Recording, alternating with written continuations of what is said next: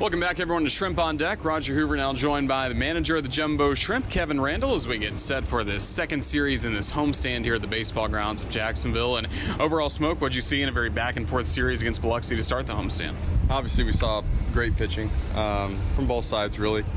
Uh, credit to their guys, and uh, even more credit to our guys, just putting up the zeros, uh, keeping us in ball games when we had a chance to win those games. Um, and even when we didn't have a chance to win those ball games, we're getting you know shut out, one hit, two hits, whatever it was. But um, they kept us in the game all nine innings.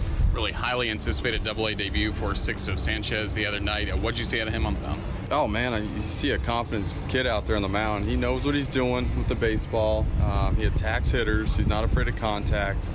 He's got three, you know, plus pitches right now as a young kid. Um, he's just here in Double A to refine what he's doing, refine his uh, overall game, and uh, hopefully we can get him here for a few and get him out. Obviously, the Marlins have been monitoring his uh, usage so far this season, spending most of April and extended spring training, couple starts with Jupiter. Uh, what's the plan for him in his next few starts? Uh, I think it's just the same thing. It's um, yeah, they're monitoring, but we're gonna let the kid pitch, and when it's time is to either shut him down or hold his innings off, then we'll just do that. But as of right now, he's just going out and pitching every fifth day.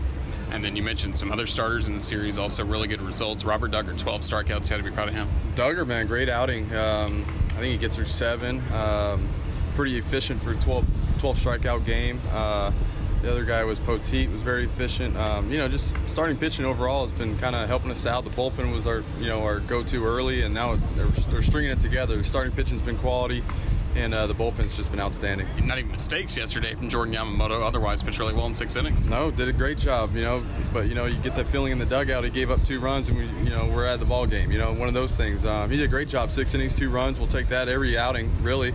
Um, he just went out there and got his outs. Uh, he's looking for anywhere from 18 to 21 outs every start, and that's what he did. He gave us, uh, you know, six innings, two run ball game. One of the really consistent bats in your lineup has been Justin Twine. He was taken out early of yesterday's game. How's he feeling today, and what's the plan for him? No, Justin's fine. Um, got hit in the wrist, um, exited, you know, for precautionary reasons, and uh, today's just a little tender, so we just keep him out of the lineup. And then as well, uh, Riley Ferrell comes in on a major league rehab assignment from the Miami Marlins. Uh, we anticipate seeing him in an inning tonight, and then what's the plan?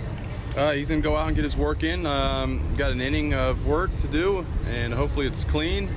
And just uh, hopefully we're just going to be here for him to help him get on his way to the big leagues.